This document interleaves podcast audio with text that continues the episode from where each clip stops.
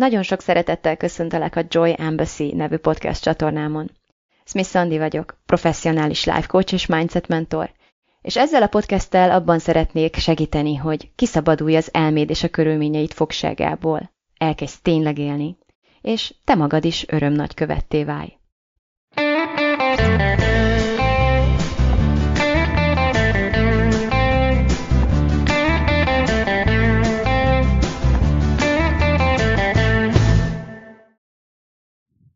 Sziasztok! Ma egy olyan témáról fogok beszélni, ami a tapasztalataim alapján sokakat korlátoz, de én azt gondolom, hogy ennek egyáltalán nem kellene így lennie, és bízom abban, hogy a podcast végére ezt számodra is be fogom bizonyítani. Ez pedig nem más, mint az, hogy merjünk vágyakozni, merjünk, merjünk kitartani az álmaink és a vágyaink mellett, akár a legesleg bizonytalanabb időkben is. Most az van, hogy vágyni alapvetően jó érzés. Az emberi viselkedés, az emberi cselekvésnek a legfőbb motivátora a vágy.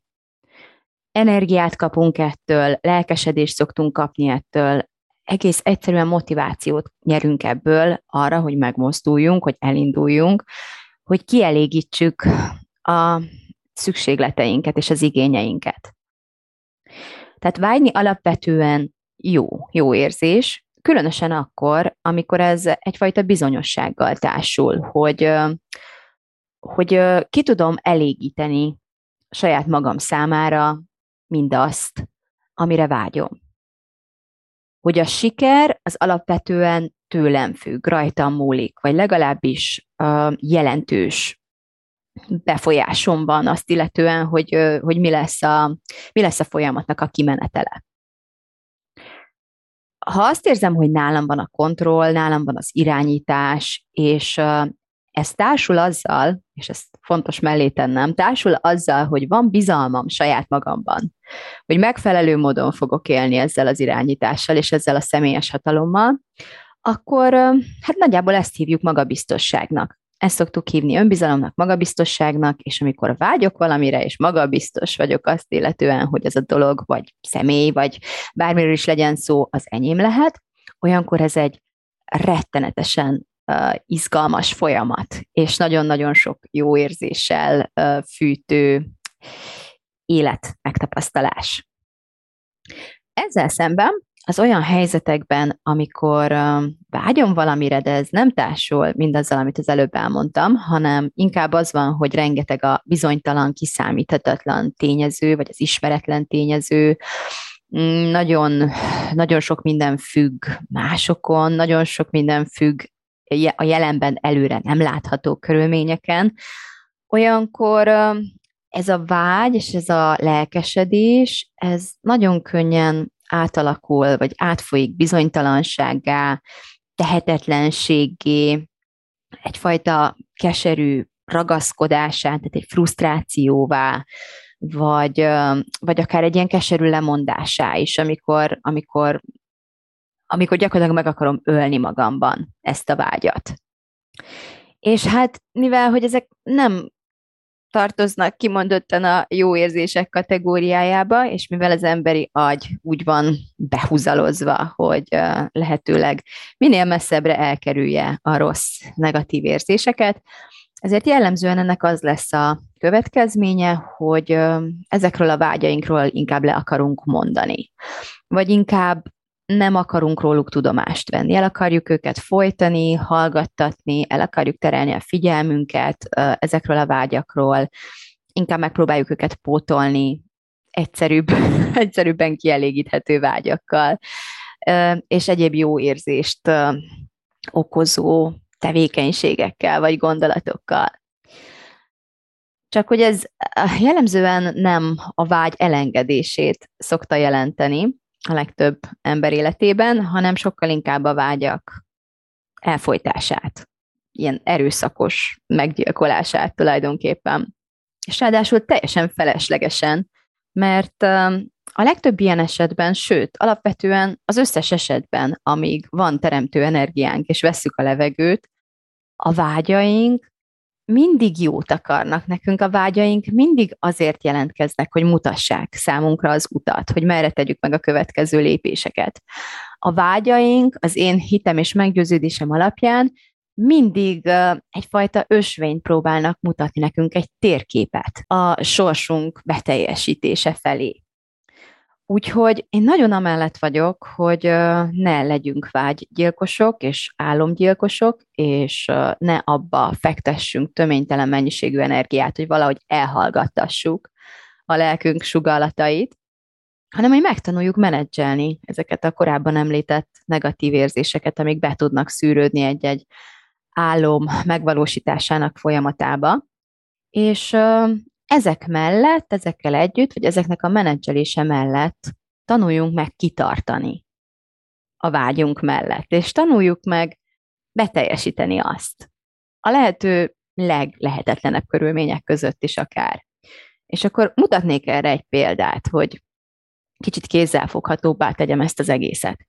Valamikor november környékén kaptam egy meghívót az iskolától, ahol tanultam, a Life Code School-tól, hogy áprilisban Austinban, Texas államban hosszú-hosszú idők óta először, tehát a Covid óta először végre újra megszerveznek egy nagy live találkozót, egy nagy élő eseményt, egy, egy konferenciát, vagy mastermindot. És a visszajelzést kértek tőlem, méghozzá nem is tudom, nagyon rövid határidőn belül, hogy akarok-e menni vagy sem, és ezt a ezt a visszajelzést, tehát a pozitív visszajelzést, azt egy előleggel is meg kellett támogatni.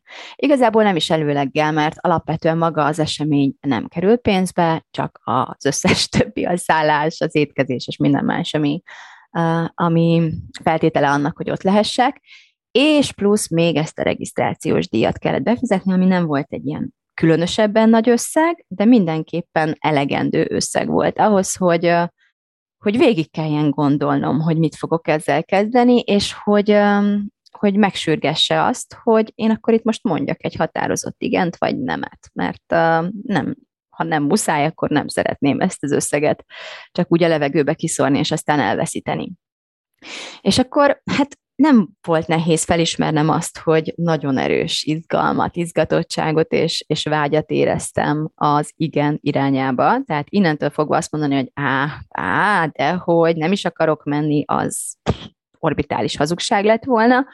És azt mondani magamnak, hogy hát nem tudom, az még nem volt opció, mert mondom, elég, elég szűk határidőt kaptam a, a konkrét válasz és az előleg befizetésének a, a lebonyolítására. És tehát, hogy igazából teljesen egyértelmű volt, hogy én vágyok menni, akarok menni, és itt az integritásomból származó egyetlen döntés az az, hogy igen alapvetően akkor azon a ponton öm, nem is láttam különösebb akadályát, hogy végül is miért nem mehetnék. Tehát az, hogy vágytam is menni, és, és akartam is menni, az társult a, az életnek azon a pontján egy olyan öm, körülménye, vagy egy olyan élethelyzettel, ahol alapvetően én nem láttam különösebb, realisztikus akadályát annak, hogy hogy gond lenne abból, hogyha én oda elmennék, hogy finoman fogalmazzak. Azt gondoltam, hogy ezt meg tudom engedni magamnak, bíztam abban, hogy az áprilisban is ugyanígy lesz, tehát realisztikusan azt mondtam, hogy igen, ez egy, ez egy végülis egy váratlan ajánlat, egy váratlan lehetőség, egy meglehetősen komoly anyagi kiadás lesz, de ezzel együtt én ezt be tudom vállalni, és be akarom vállalni, úgyhogy ez egy boldog és őszinte igen volt.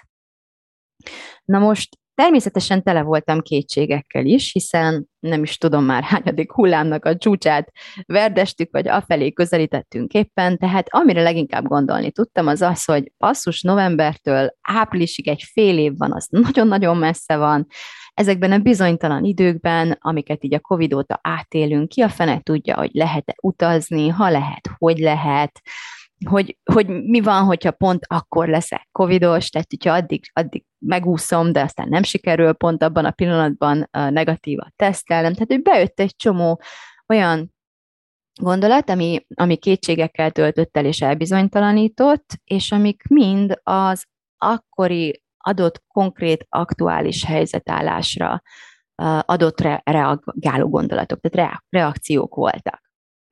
Most így visszagondolva, és ezt egy kicsit neked is kiemelném, egy kicsit vicces azt meglátni, hogy mennyire akadálynak tartunk az akkori hmm, beláthatóság miatt. Valamit, ami egy, egy létező, akut, reális, jelenlévő potenciális akadály, és mennyire, tehát hogy ez alapján mérlegelünk, vagy hát akkor Covid így, Covid úgy, és mennyire nem látjuk igazából, hogy, hogy mi fog történni három-négy hét múlva, akár egy hónap múlva.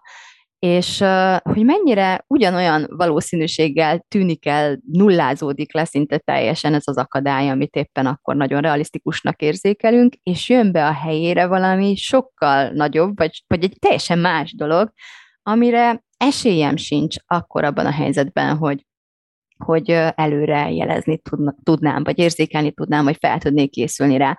Például egy háború, mint ami így utólag meg is történt. Tehát azt érdemes ilyenkor látni, hogy amikor döntést hozunk így a jövőre nézve, hogy igen mondunk egy vágyunknak, és azt hiszük, hogy mi uh, reálisan fel tudjuk mérni az esélyeinket és az akadályainkat, a kockázatainkat, akkor, akkor ez egy meg, kicsit megmosolyogni való, és érdemes mindig egy picit szkeptikusnak lennünk azt illetően, hogy ami, ami akadálynak tűnik, az, az valóban akkor is akadály lehet-e, és számít ez egyáltalán amikor a valóságban realisztikusan az ég egyet a világon bármi történhet, amit nyilván nem fogok tudni most mind felsorolni, és, és végig gondolni, és mindenre előállni egy, egy stratégiával. Úgyhogy, úgyhogy igazából abból kellett kiindulnom, ami, amit tudtam, ami a rendelkezésemre állt, és az alapján meghoztam a döntést, hogyha mehetek. Így szólt a döntés, hogy, hogy ha mehetek, akkor menni fogok. És hogy ennek érdekében én a magam részéről mindent meg fogok tenni annak érdekében, hogy elmehessek. És akkor persze beindultak a folyamatok, és ahogy az lenni szokott, különösen az ilyen hosszabb távú célok esetében, elkezdtek érkezni a pofonok.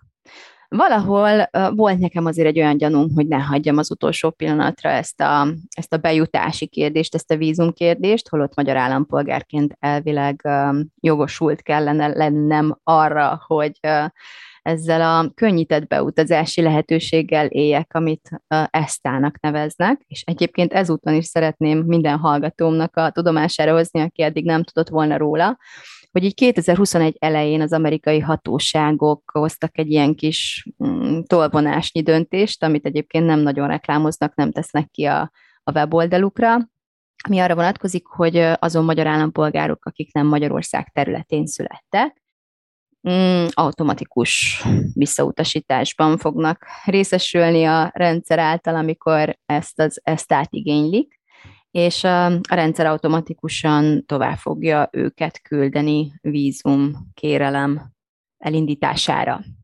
Úgyhogy én ezen jól meglepődtem, hideg zuhany, meg nem tudtam, hogy mit kezdjek vele, úgyhogy akkor ott elkezdtek újra csoportosulni az akadályok, hogy hát akkor ez így megdobta az eredeti költségvetést is, így ez volt az első, folyamatos döntések, hogy akkor ezzel együtt is igen, úgy döntöttem, hogy oké, okay, akkor ezzel együtt is igen, akkor jött az, hogy igen ám, de interjút, időpontot kapni a nagykövetséghez, ilyen több mint fél éves határidővel szokott megvalósulni, így is volt. Az eredeti interjú időpontom augusztus 16-ra szólt, vagy valami ilyesmi.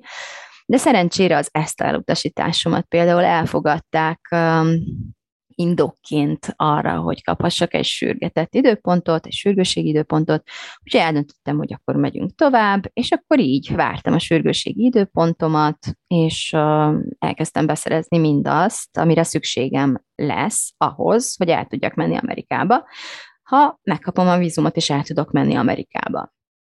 És akkor időközben megvásároltam a repülőjegyeket, tehát gyakorlatilag úgy játszottam, mint aki menni fog anélkül, hogy biztos lehettem abban, hogy menni fogok. Um, időközben kitört a háború, tehát megint jött egy olyan körülmény, hogy oké, okay, akkor ez most mi? Tehát, hogy most itt mi történik, ki kivel, hova rendeződik a világ. Időközben a forint megmutatta, hogy egy-két-három nap leforgása alatt gyakorlatilag uh, nagyon meg tudja tizedelni a rendelkezésemre álló keretet, amit erre az utazásra akartam, vagy tudtam volna szánni. Tehát, hogy így pörögtek az események, jöttek az újabb és újabb, addig uh, ismeretlen és kiszámíthatatlan tényezők, és uh, én folyamatosan benne, továbbra is benne maradtam ebbe a flóba, és kitartottam a döntésem mellett, hogy ha mehetek, akkor menni fogok. Aztán jó hír számomra, hogy a tegnap megkaptam a vízumot, úgyhogy már megvan a jegyem, megvan a vízumom, és a helyzet az, hogy még mindig semmi sem biztos, április elején lenne az utazás, még mindig egyáltalán nem biztos, hogy menni fogok, még mindig legalább öt különböző okot el tudok képzelni, vagy fel tudok sorolni, amiért akár én magam döntenék úgy, hogy köszi, akkor így most inkább nem. De egy dolog viszont teljesen biztos. És ez pedig az, hogy ha nem tettem volna meg ezeket a lépéseket, amiket itt felsoroltam, akkor egészen biztos, hogy nem mennék. akkor lett volna egy vágyam, amire akár kezdetben igent is mondok, mondjuk, de utána kicsekkolok belőle, utána kilépek, kiszállok belőle, ráadásul úgy szállok ki belőle, hogy igazából a körülmények nem kényszerítenek arra még, akkor azon a ponton, hogy kiszálljak belőle. Folyamatos döntéseket kell hoznom. És hogyha ezeket a döntéseket folyamatosan és kitartóan és következetesen a vágyam mellől, a vágyam melletti elköteleződésem pozíciójából hozom meg, akkor ennek az lesz az eredménye, hogy, hogy megteszem, amit meg kell tennem, és maximalizálom az esélyét annak, hogy a vágyam teljesülni fog. Hogyha a folyamat közben valahol elbizonytalanodom, elmegy a kedvem, félni kezdek, kicsekkolok, valamit nem teszek meg, vagy nem teszek meg idejében, akkor viszont bebiztosítom azt, hogy nem fog valóra válni az, amire vágytam. És ez egy eléggé jól érzékeltető példa volt, azt gondolom, de az életünkben, Covid ide vagy oda, háború ide vagy oda, rengeteg olyan élethelyzet van, ahol ugyanezt a stratégiát kell, vagy kellene alkalmaznunk, tehát ugyanezt történik. Ilyen például a párkeresés, tehát a randizás, ilyen az, amikor el akarnánk adni a házunkat, költözni szeretnénk, ilyenek az üzleti sikerek akár, tehát amikor mit tudom én, növelni szeretnénk az eladásainkat, Ilyenkor nagyon gyakran hallom az ilyen célok vagy vágyak esetében a, az ügyfeleimtől, hogy az a baj, hogy ez nem rajtam múlik. És ilyenkor nagyon fontos megértetnem velük, és felhívnom a figyelmüket arra, hogy ez a nem rajtam múlik, ez egy gondolat. Ez nem az igazság, nem a valóság, ez egy gondolat, ez egy gondolkodási mód, ami ráadásul hazug és téves, és kudarcra ítél. És ezt nagyon fontos tudatosítani. Ugyanis, amikor azt gondoljuk, hogy vágyom valamire, de nem rajtam múlik, olyankor, olyankor így csökken a lelkesedés, csökken bennünk a tettvágy, kétségek, kétségeink támadnak, hogy egyáltalán passzívá válunk. Tehát be, felveszünk egy passzív, e várakozó álláspontot, mert eldöntöttük, hogy nem rajtunk múlik. Várjuk, hogy azok tegyék meg az első lépést, akikről azt agyunk azt gondolja, hogy rajtuk múlik, és nem rajtunk. Jöjjön már az a férfi, vagy az a nő, aki majd az életem párja lesz, vagy jöjjenek már azok a vevők, akkor is, hogyha nem szóltam nekik, hogy eladó a házam, vagy, vagy nem tudom, van egy szolgáltatásom, amit meg lehetne tőlem vásárolni, hiszen nem rajtam múlik. Azt programozom magamnak, hogy hogy, hogy nekem itt nincsen tennivaló. És ez teljes tévedés és teljes hazugság természetesen. A kudarc képlete az nem más, mint annyira félni a kudarctól, hogy, hogy nem merni közben megkockáztatni azt, hogy esetlegesen nem fog sikerülni azt, ami, az, amire vágytunk. És ebben a nagy kudarckerülésben, ebben a nagy félelemben, ebben a nagy elkerülni, kudarc elkerülni vágyásban nem tesszük meg azt, amit meg kellene tennünk, vagy nem olyan energiákkal tesszük azt, amit tennünk kellene annak érdekében, hogy el tudjuk érni a célunkat, tehát gyakorlatilag bebiztosítjuk a kudarcot. A kudarc képlete általában úgy szokott működni, hogy pusztán azért, hogy elkerüljük messzire, mert félünk tőle, gyakorlatilag elkezdjük bebiztosítani, hogy a kudarc be fog következni, hogy a kudarc elkerülhetetlenné válik. Az a folyamat, amiről én beszélek most, amire én próbálok most megtanítani téged, az ennek pont az ellenkezőjéről szól. Arról szól, hogy hogyan tudom bebiztosítani a sikert, hogyan tudom maximalizálni a siker elérésének az esélyét. És elmondom, hogy most akkor így pontokba foglalva, hogy mi az, amit ehhez meg kell tennem. Alapvetően két fő tennivalóm van ezt illetően, bármire is vágyok. Az első ezek közül az, hogy fel kell ismernem, és ki kell mondanom ezt a vágyamat. A második pedig az, hogy a tetteimmel gyakorlatilag maximalizálnom kell annak az esélyét, hogy ez a vágy, hogy ez a vágyam teljesülni fog. És ezt elkötelezetten teszem, következetesen teszem mindaddig, amíg a vágyam valóban teljesülni fog, tehát vagy valóban valóra válik. Nem hagyom abba. Nem hagyok abba hinni benne, nem hagyok abba tenni érte, nem hagyom abba ö, lépéseket tenni a vágyam beteljesülésének az irányába, akkor is, hogyha ez újabb és újabb potenciális kudarcokkal jár. És akkor nézzük meg egy picit azt, hogy mit értek pontosan az alatt, hogy maximalizáljuk a siker elérésének az esélyét. Először is borzasztóan fontos, hogy ne azzal foglalkozz az ilyen helyzetekben, amit nem tudsz irányítani, ami nem a te térfeleden van, ami felett nincsen kontrollod, hanem pont, hogy azzal, amire viszont van rá hatásod. A legrosszabb dolog, amit programozhatsz ilyenkor, az az, hogy hát ez nem rajtam múlik. Nincs olyan helyzet, amiben te érintett vagy, aminek ne lenne egy olyan része, ezt nevezem a te térfelednek, ami igenis rajtad múlik. Ahol igenis neked kell cselekedned, mert te és csak is te cselekedhetsz ezen a, ezen a részen, ezen az oldalon. Innen kicsekkolni, és mindig azt nézni, vagy amiatt aggodalmaskodni, vagy amiatt bosszankodni, hogy mindenki másnak a tér felé mi történik, az egyik legnagyobb hiba, amit elkövethetsz, hogyha valóban maximalizálni szeretnéd a sikeredet. Ezután az következik, hogy a legapróbb lépésekre bontva beazonosítod mindazt, amit megtehetsz és amit meg fogsz tenni, és amit meg kell tenned annak érdekében, hogy elérd ezt a bizonyos kitűzött célt. És ezeket nem csak beazonosítanod kell, hanem következetesen végig is kell csinálnod.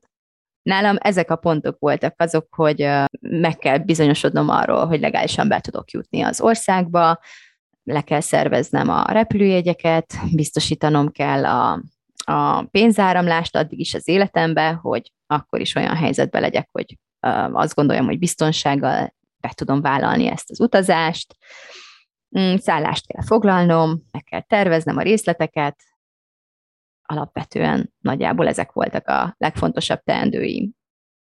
A harmadik dolog az, hogy nem csak az számít, hogy mit csinálok, hanem az is számít, hogy milyen energiákkal, milyen érzelmi energiákkal, milyen érzelmi töltettel csinálom azt, amit csinálom. Lehet, hogy nem kell erre konkrét példákat mondanom, vagy, vagy nem fogsz ezzel vitatkozni, hogyha azt mondom, hogy egész más lesz az eredménye pontosan ugyanannak a cselekedetnek, hogyha hittel, lelkesedéssel és bizakodással hajtod végre, vagy ha kétkedően és szorongva hajtod végre például egy versenyen való részvétel. Most hirtelen mégiscsak eszembe jutott egy példa. Ugyanúgy győzhet A és B versenyző is, mondjuk egy szavaló versenyen, és nem is feltétlenül a tehetségükön fog múlni, hogy A vagy B versenyző nyeri meg, nyerje meg ezt a versenyt. Lehet, hogy pontosan ugyanazt a verset fogják elmondani, lehet, hogy pontosan ugyanannyira tehetségesek, és ugyanannyira ügyesek, és egyébként minden kompetenciájuk teljesen egyenrangú és egyszintű, de hogyha az egyik, amikor kiáll arra a színpadra, szorong, kételkedik, megbénul a kudarctól való félelmétől, szégyelli magát, és legszívesebben a világ végére menekülne, akkor ez egy egész másfajta produkciót fog eredményezni, mint hogyha a másik versenyző kiáll magabiztosan, és belefeledkezve igazából a cselekvésbe, és az alkotásba, és a jelenbe, és gyakorlatilag hagyja, el tud lazulni annyira, hogy a, a vers, vagy amit éppen be akar mutatni, az csak így átfolyjon rajta. Kicsit így mediálja a, a saját tehetségén keresztül um, mondjuk a versnek a mondani valóját. Teljesen ugyan annak a versnek az esetében is, két teljesen azonos képességű ember teljesítményében is, az egyik sokkal sikeresebb lesz, mint a másik, pusztán attól, hogy közben mit gondolt, és milyen érzésekkel tette azt, amit, amit tett.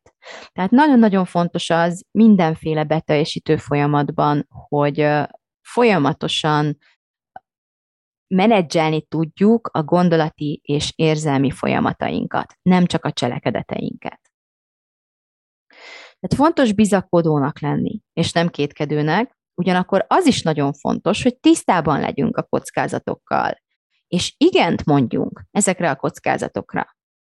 Először tizen akárhány ezer forintot, tehát a regisztrációs díjat kellett megkockáztatnom.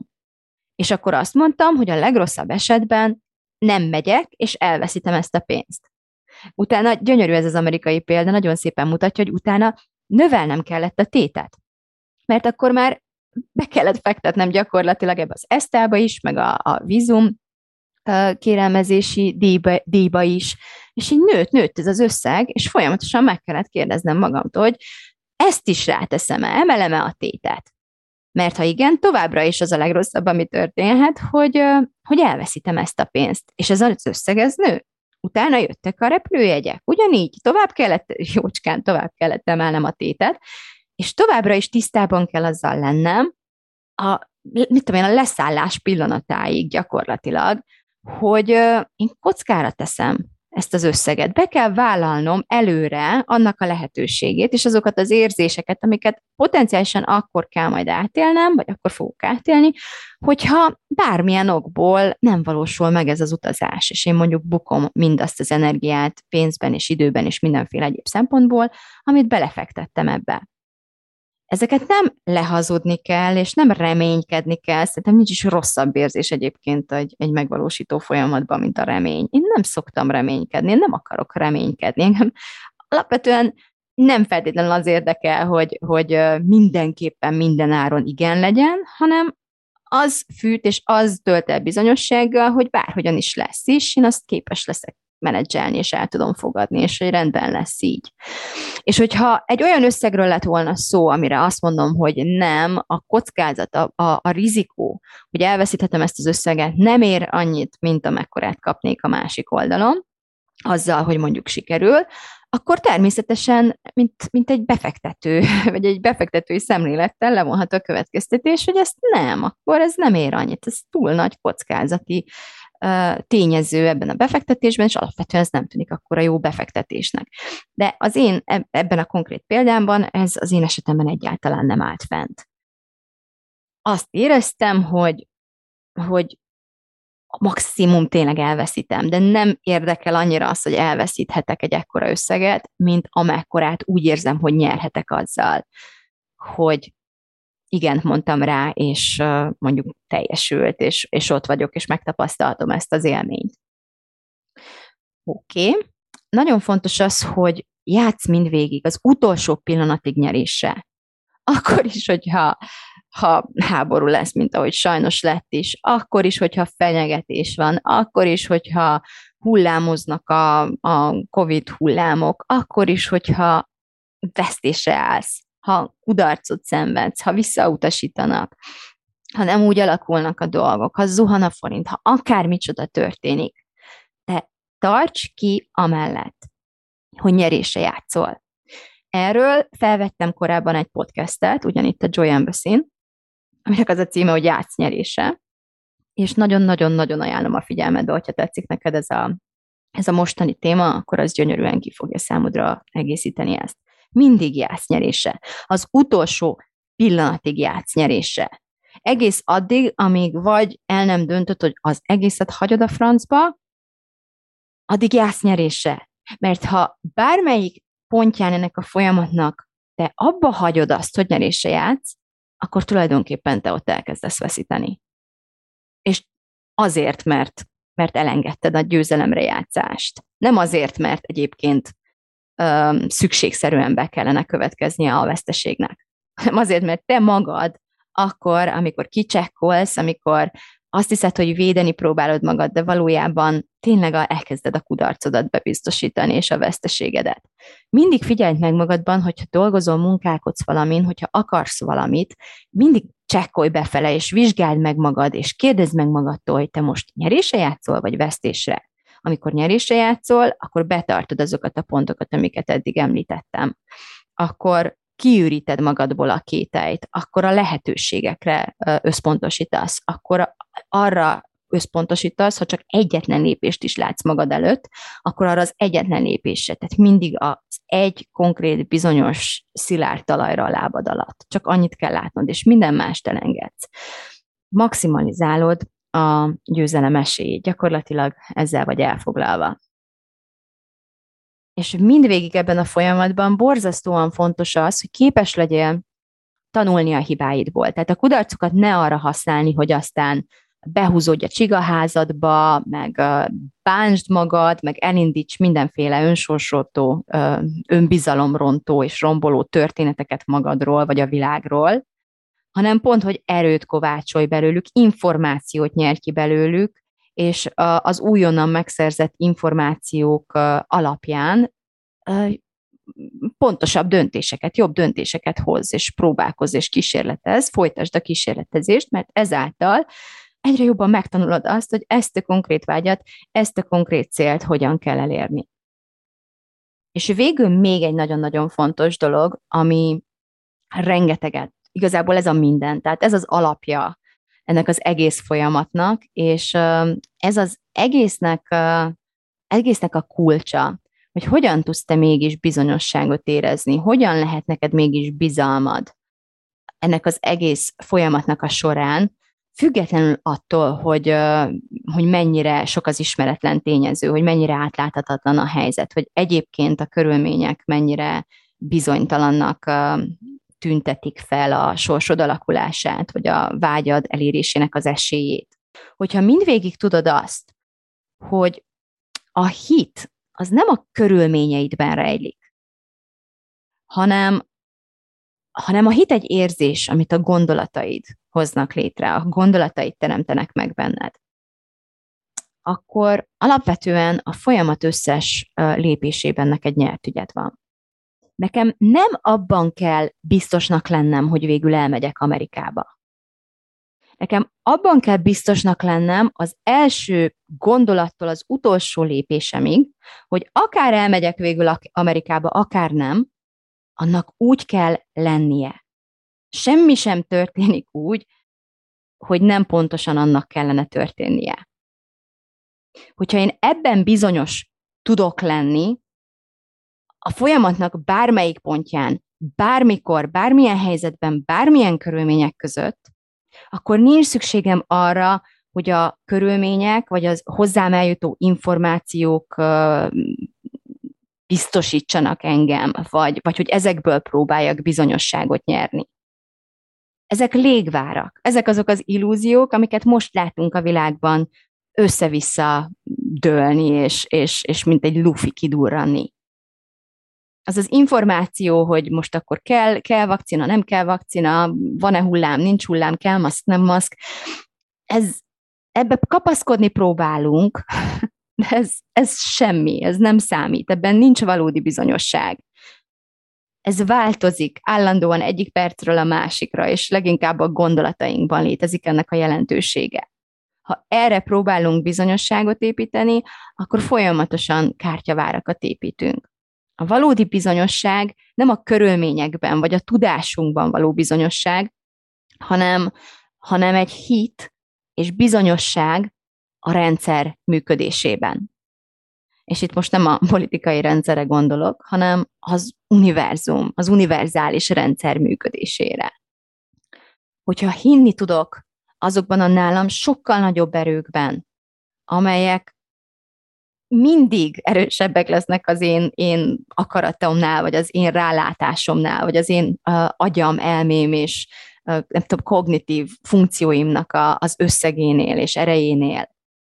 És hogyha nekem van bizalmam e felé, a nálam sokkal nagyobb erő felé, és hinni tudok abban, hogy, hogy ez rendben van, úgy, ahogy van, és nem hoz rossz döntéseket, akkor sem, hogyha én nem értem ezeket a döntéseket, nem értem az okát, vagy mondjuk nem értek egyet vele, de akkor is el tudom fogadni, hogy, hogy ezek a döntések rendben vannak, akkor teljesen mindegy, hogy hol tartok ebben a megvalósító folyamatban, és teljesen mindegy, hogy siker, vagy kudarc, vagy elérem-e a végén egyáltalán, vagy sosem érem el. Alapvetően mindvégig a biztonság és bizonyosság érzéseiben és állapotában tudok lenni. No, hát én remélem, hogy uh, sikerült értékes gondolatokat és stratégiákat megosztanom veled ebben a podcastben, és uh, hát mit is mondhatnék, szurkolj nekem ezek után is, hogy minden akadály ugyanolyan hatékonyan háruljon el az utamból, mint ahogy eddig tette, és el tudjak jutni Amerikába.